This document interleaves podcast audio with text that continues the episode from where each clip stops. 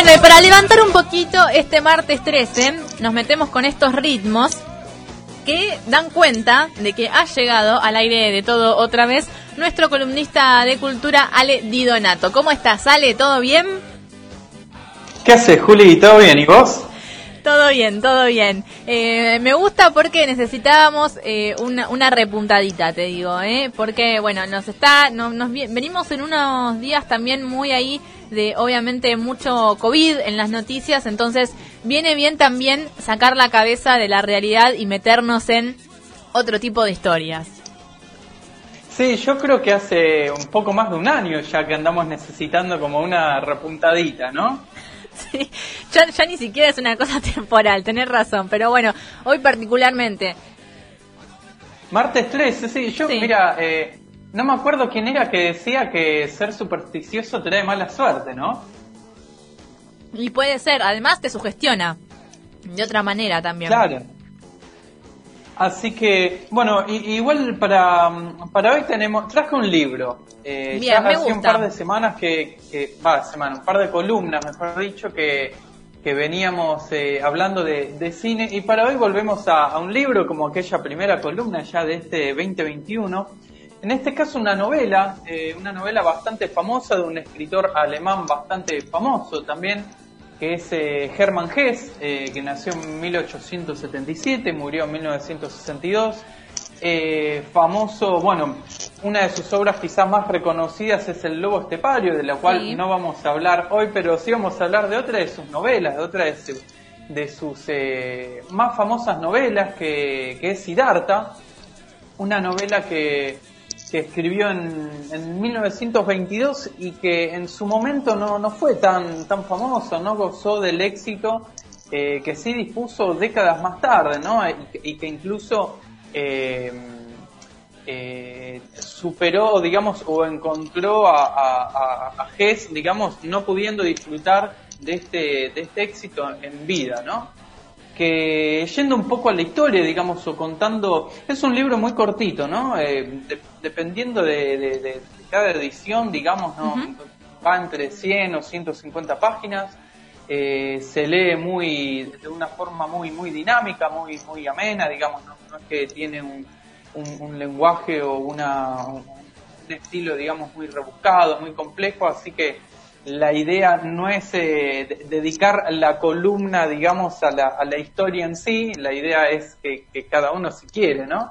Eh, y si no quiere está todo bien, como decimos siempre, lo, lo puedo leer, pero bueno, antes de, pasar a, a, detallar algunas cuestiones y analizar algunas eh, cositas, como siempre digo, hay que contar un poco de qué va como para, para contextualizar, ¿no? Sí.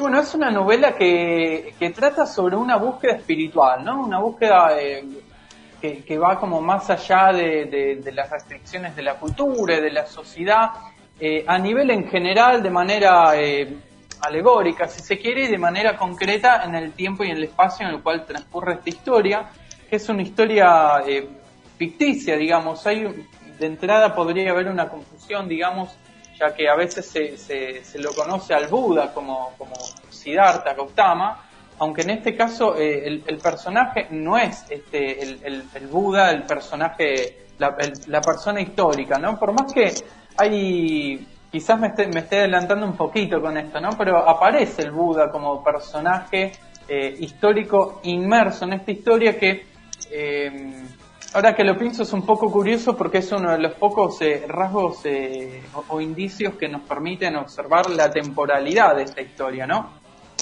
Pero bueno, eh, volviendo a esto que decía, trata la, es la historia de, de, Siddhartha, digamos que es un, un joven hijo de, un brahman. Los brahmanes eran una de las castas, o, acaso la casta más importante en la tradición hinduista, la casta de los sacerdotes. O sea, estamos hablando de de, un chico, digamos, que, creció, digamos, sin que le faltase nada, digamos, eh, ni, a nivel material, ni a nivel eh, educación y emocional, digamos, tenía todo a, su disposición, pero aún así tenía, eh, se empezó a dar cuenta, ¿no? Gracias a sus meditaciones, sus prácticas y demás, que, en, en, su interior había un, un profundo descontento, ¿no? Que tenía un espíritu eh, insatisfecho, tenía el alma intranquila, de hecho en, un momento creo que esto todo esto que, estoy diciendo transcurre en el primer capítulo, ¿no? En, un momento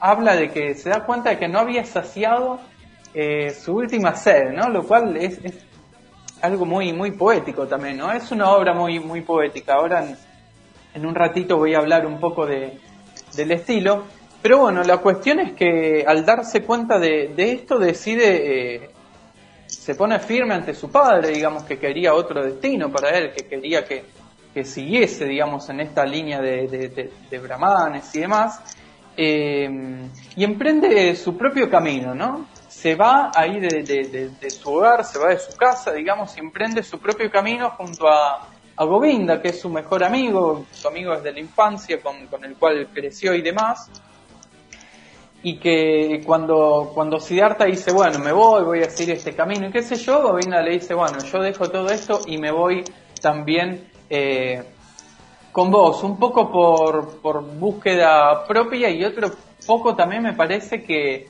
eh, por no poder eh, desapegarse de, de Siddhartha, ¿no?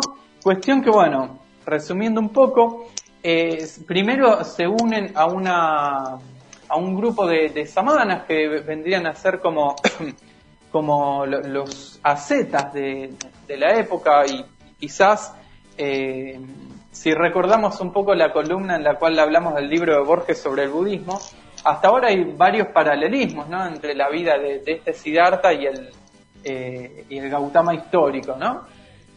Después de eh, estar con, con los samanas se da cuenta de que el ascetismo eh, no tampoco es lo suyo, digamos, porque encuentra como en, este estilo de vida el, otro extremo, digamos, y él lo que busca quizás es algo más intermedio, algo más equilibrado.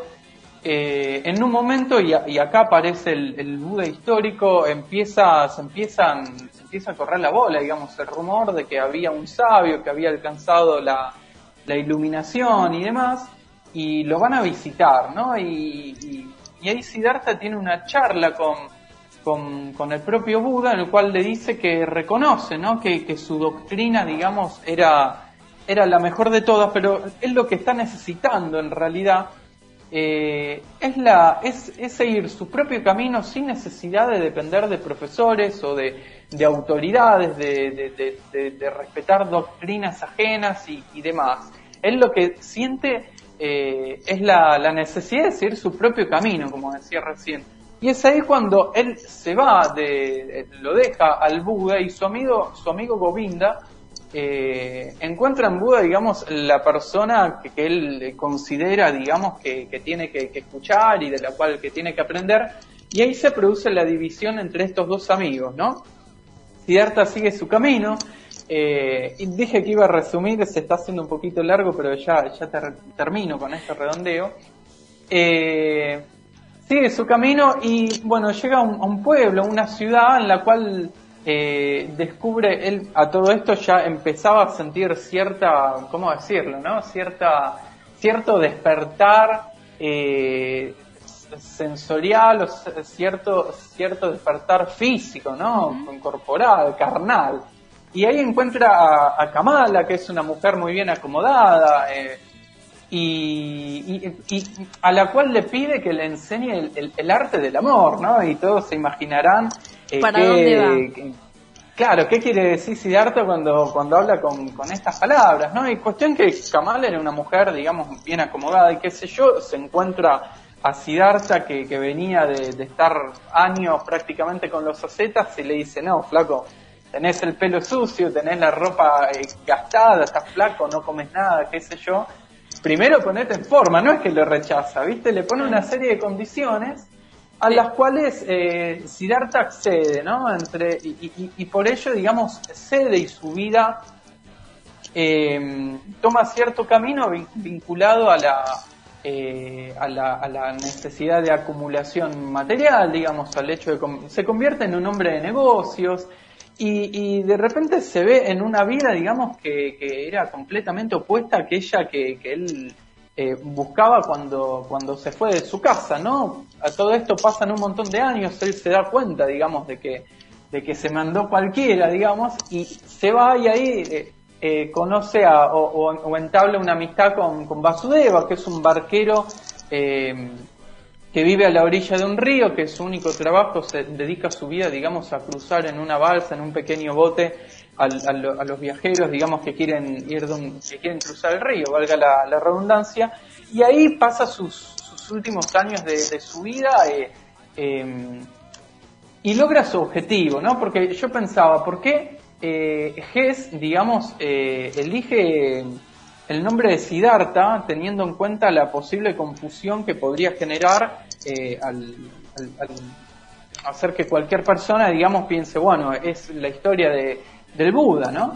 Y resulta que, que Siddhartha significa, digamos, eh, eh, aquel que hace referencia a una persona que alcanzó sus objetivos, ¿no? Y este es un, es un, es un gran spoiler, ¿no? Porque que está desde el mismo título de, de esta obra, porque en definitiva Siddhartha termina alcanzando sus objetivos, que era el de alcanzar su eh, alcanzar una sabiduría quizás más, más general, más, eh, más eh, abarcativa y más... Pero claro, la, la cuestión está en que lo alcanza y quizás ahí haya esté una de las claves, digamos, de, esta novela, en que la, alcanza, alcanza su objetivo, digamos, siguiendo su, su propio camino y no siguiendo el camino, digamos, que los demás marcan como, como el correcto, ¿no? Acá hay una, hay una, una clave, ¿no?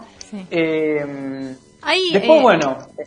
Sí, eh, no, porque estaba pensando con esto que decías, ¿no? Em, por ejemplo, a mí a Gess me lo dieron a leer en el colegio y siempre decían que es un buen autor, ¿no? Son buenos libros para leer en esa instancia de la adolescencia, de la búsqueda identitaria y por ahí esto de, bueno, ir en búsqueda de esa sabiduría, de em, buscar un propio camino, también tiene un poco que ver o lo podemos llevar hacia ese plano, si bien me parece que por ahí un poco el que va en, ese, en esa línea por excelencia es Demian, que habla como mucho más de eso, pero también siempre está como esta cosa muy introspectiva que tiene Gess. Sí, bueno, yo el Demian no, no lo leí, de, de hecho esto es, el, es lo primero que, leo de, de Hess, también estuve leyendo algunos cuentos que después, bueno, si, si tenemos tiempo recomiendo un par, aunque sea no, no voy a profundizar, eh, pero sí está esta cuestión de, a ver, cuando Siddhartha, digamos, se hace, el Siddhartha el libro, ¿no? La novela, se hace famoso, coincide, digamos, con, con la década del, con una época bastante particular, como lo es la, lo de la década de, los 60, que si entramos ahí da para una columna entera, pero sí coincide, digamos, con una época en la cual eh, la, juventud, digamos, empieza a cuestionarse el mundo de, otra manera y empieza a plantearse la posibilidad de que algo distinto es, eh, es posible, ¿no? Yo coincido con esto que, decías vos de que em, quizás por las temáticas propias de, la obra puede llegar a tener un mayor impacto en, los jóvenes o en aquellas personas, tengan la edad que tengan, que, empiezan a transitar un camino, que eh, descubren cierta eh, insatisfacción interior y se dan cuenta, digamos, o comprenden que hay algo ahí eh, que trabajar. Pero así todo, por ejemplo, yo leía eh, comentarios y más de gente que, dijo haber releído esta, esta novela en distintas etapas de su vida y que siempre adquiere una, una nueva eh, resignificación, ¿no? Y de hecho, el, si podríamos resumir en verdad la historia de este libro, es, la vida de Siddhartha, desde que es chico hasta sus, sus, últimos años, ¿no? Y como tal hay un aprendizaje que muchas veces se vincula a, a, bueno, a las propias etapas de, la vida, ¿no? Por no hablar de, edades eh, específicas.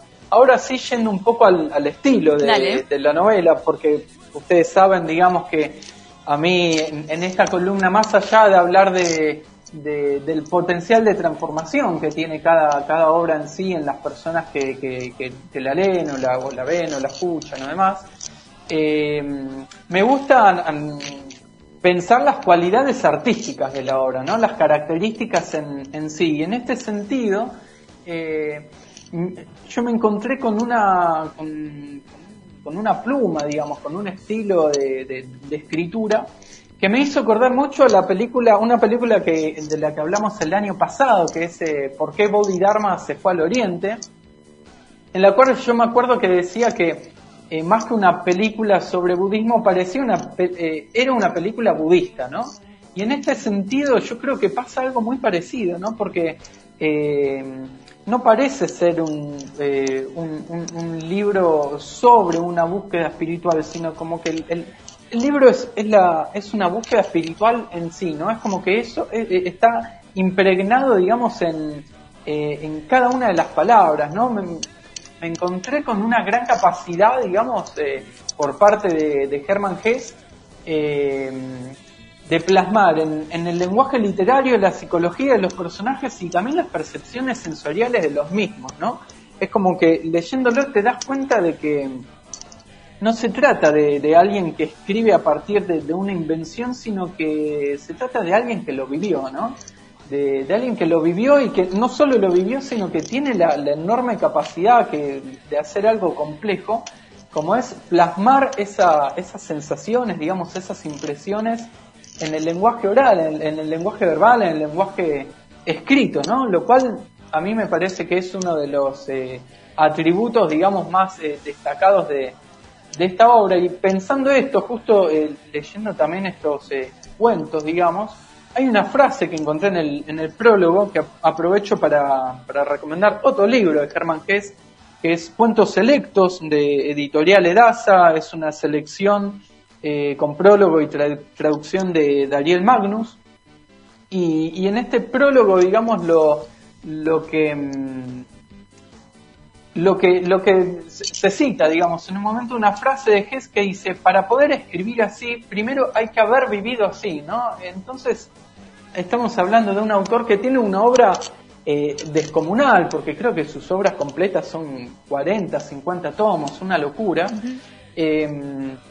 que, parte de la base, digamos, de la experiencia, ¿no? Él escribe a partir de, su experiencia, de hecho, muchos de, sus, eh, muchos de sus libros, muchas de sus historias están inspiradas en, historias autobiográficas o que él escuchó que le contaron en alguna ocasión o, qué sé yo. Y dicho sea de paso, digamos, en la década de 1910 él emprende un viaje a, eh, a la India y y bueno, y al igual quizás que, que Siddhartha, digamos, Hermann Hesse crece en una, eh, en una familia también de carácter religioso, creo que era hijo de, misionero, que, y, y, él lo que tiene que hacer, digamos, es como... Em, no, no sobreponerse, ¿no? sino como quizás correrse de ese lugar y emprender una búsqueda propia, ¿no? que lo lleva a toda esta cuestión de, de, la religiosidad hinduista, de la filosofía eh, y, demás. Y ahí me parece que, yendo a otro, otro tópico quizás, ¿no? Em, otra de, de, las claves o de las, de las curiosidades, digamos, de, de, esta novela es que hay una, una relación muy marcada no entre Oriente y Occidente, no tanto en la novela en sí, que transcurre completamente, digamos, en, en Oriente, sino en, la cuestión misma de que un, un alemán, digamos, eh, pasa algo ¿no? similar, eh, salvando las distancias a Schopenhauer, ¿no? con, su filosofía de que hay, un alemán, digamos, alguien del seno, digamos, del corazón de Occidente, que toma algunos elementos de, la filosofía oriental eh, y las incorpora en su obra, no solo transformándose a, sí mismo, sino también transformando a los lectores, ¿no? Y me parece que ahí hay un puente, digamos, que en principio creo que por eso también quizás pega tanto en, volviendo a lo que decíamos antes, en, la juventud y quizás por eso también eh, el influjo que tuvo en la década del 60 en el hecho de eh, presentar, digamos, en una sociedad súper occidentalizada algo distinto, ¿no? Algo diferente, algo eh, desconocido, algo que, que ofrece una oportunidad pero también investigando por esta columna me encontré que mismo en Oriente eh, resultó muy sorpresiva esta obra. De hecho, se tradujo en no sé cuántos idiomas propios de, de, la India, ¿no? Así que ah, hay ahí también un, un puente, digamos, entre Oriente y Occidente que no es unidireccional, digamos, sino que ambas partes, ¿no? Se ven, se ven beneficiadas, ¿no? Y después, bueno, para, para ir eh, terminando, si, si quieren, no sé cómo venimos de, tiempo, pero eh, de última me interrumpen, pensaba en, en cuál en, si hay un cuál es el mensaje de la obra, ¿no? Y no sé si es que hay un mensaje en sí eh, o en todo caso hay una paradoja, ¿no? Bastante bastante curiosa, que es que cada uno tiene que construir su propio mensaje, ¿no?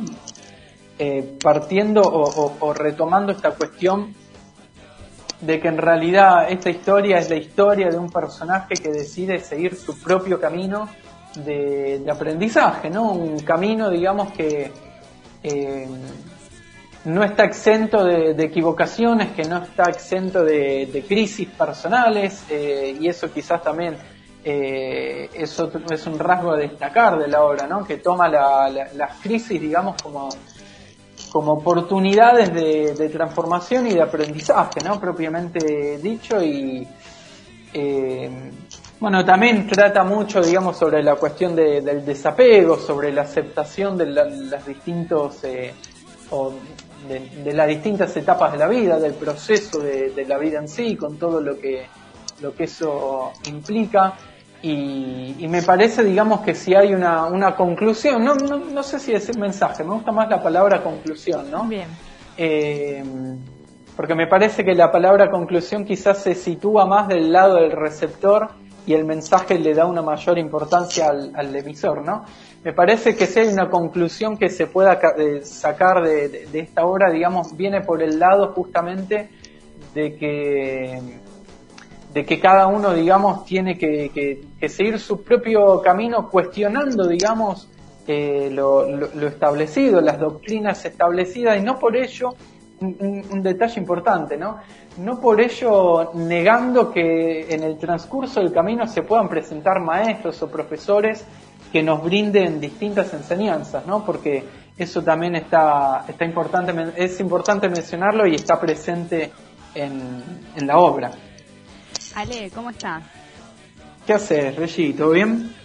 Todo bien. Sabes que te estaba escuchando y lo que me pasa muchas veces con, con estos textos es que siento que por parte del neoliberalismo eh, se utilizan mucho algunos mensajes, pero como de forma aislada, ¿no? Como contando alguna partecita de esto, bueno, construir tu propio camino, pero por ahí no esto de, bueno, eh, a partir de las crisis que hacemos, cuestionar lo establecido. ¿No te parece que muchas veces, eh, si hay un cruce entre Occidente y Oriente en relación a esto, se da de esta forma como el neoliberalismo, aprovechando, no sé, me, me acuerdo de algunos dirigentes utilizando para la motivación del emprendedurismo esto de, bueno, aprender a vivir en la incertidumbre, eh, aprender a cada uno, cada cual a construir su propio camino, cuando a veces eh, una puede decir buenísimo, pero no, no para todos es lo mismo construir ese camino. Sí, sí, estoy completamente de, acuerdo y está buenísimo también que, lo, que lo traigas a colación en, esta columna porque está bueno mencionarlo, ¿no? No, no creo que sea algo propio del neoliberalismo, sino del, del capitalismo en sí, ¿no? En esta cuestión de la exacerbación quizás de, de lo individual y en el hecho de Em, creo que, yo creo que es eh, una especie de, espiritualidad o religiosidad mal entendida, ¿no? Que, persigue un fin medio perverso, como, como decías vos recién, que es el hecho de decir, bueno, a ver, eh, si hay si hay pobreza, ¿no? Si, no sé, si hay desigualdad, si hay, si hay injusticia, ¿no?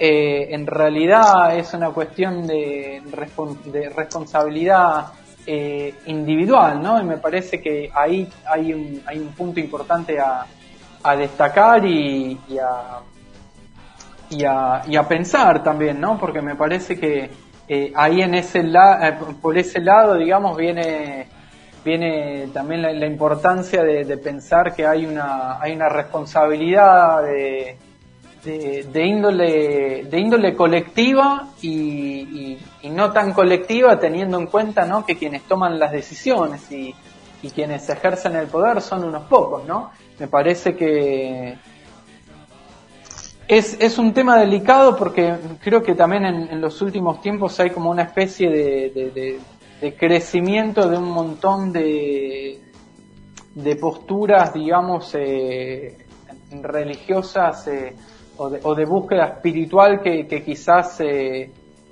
se confunden, se pueden confundir con esto, ¿no? Basta con sin dar nombres, ¿no? Pero basta dando un ejemplo muy, muy, muy concreto y muy cercano. Basta con observar que hay personalidades públicas que, dicen que, que, al COVID en realidad se lo, se lo combate estando, vibrando alto, ¿no? Por ejemplo. Me parece que, que esas son las cuestiones que, quizás hay que, hay que, sobre las cuales hay que poner la lupa y, tener cuidado, ¿no? Porque eh, pueden implicar un, un, gran riesgo, digamos, y, un peligro muy concreto. Eh, Ale, muchísimas, pero muchísimas gracias por todo lo que nos has contado hoy. Eh, muy, muy complejo el, camino, digo, completo en realidad es la palabra que, quería usar, el recorrido que nos has hecho entonces eh, de, de Siddhartha, como decías, uno de los clásicos de Gese, de este autor, que dejamos entonces ahí la recomendación, ¿no?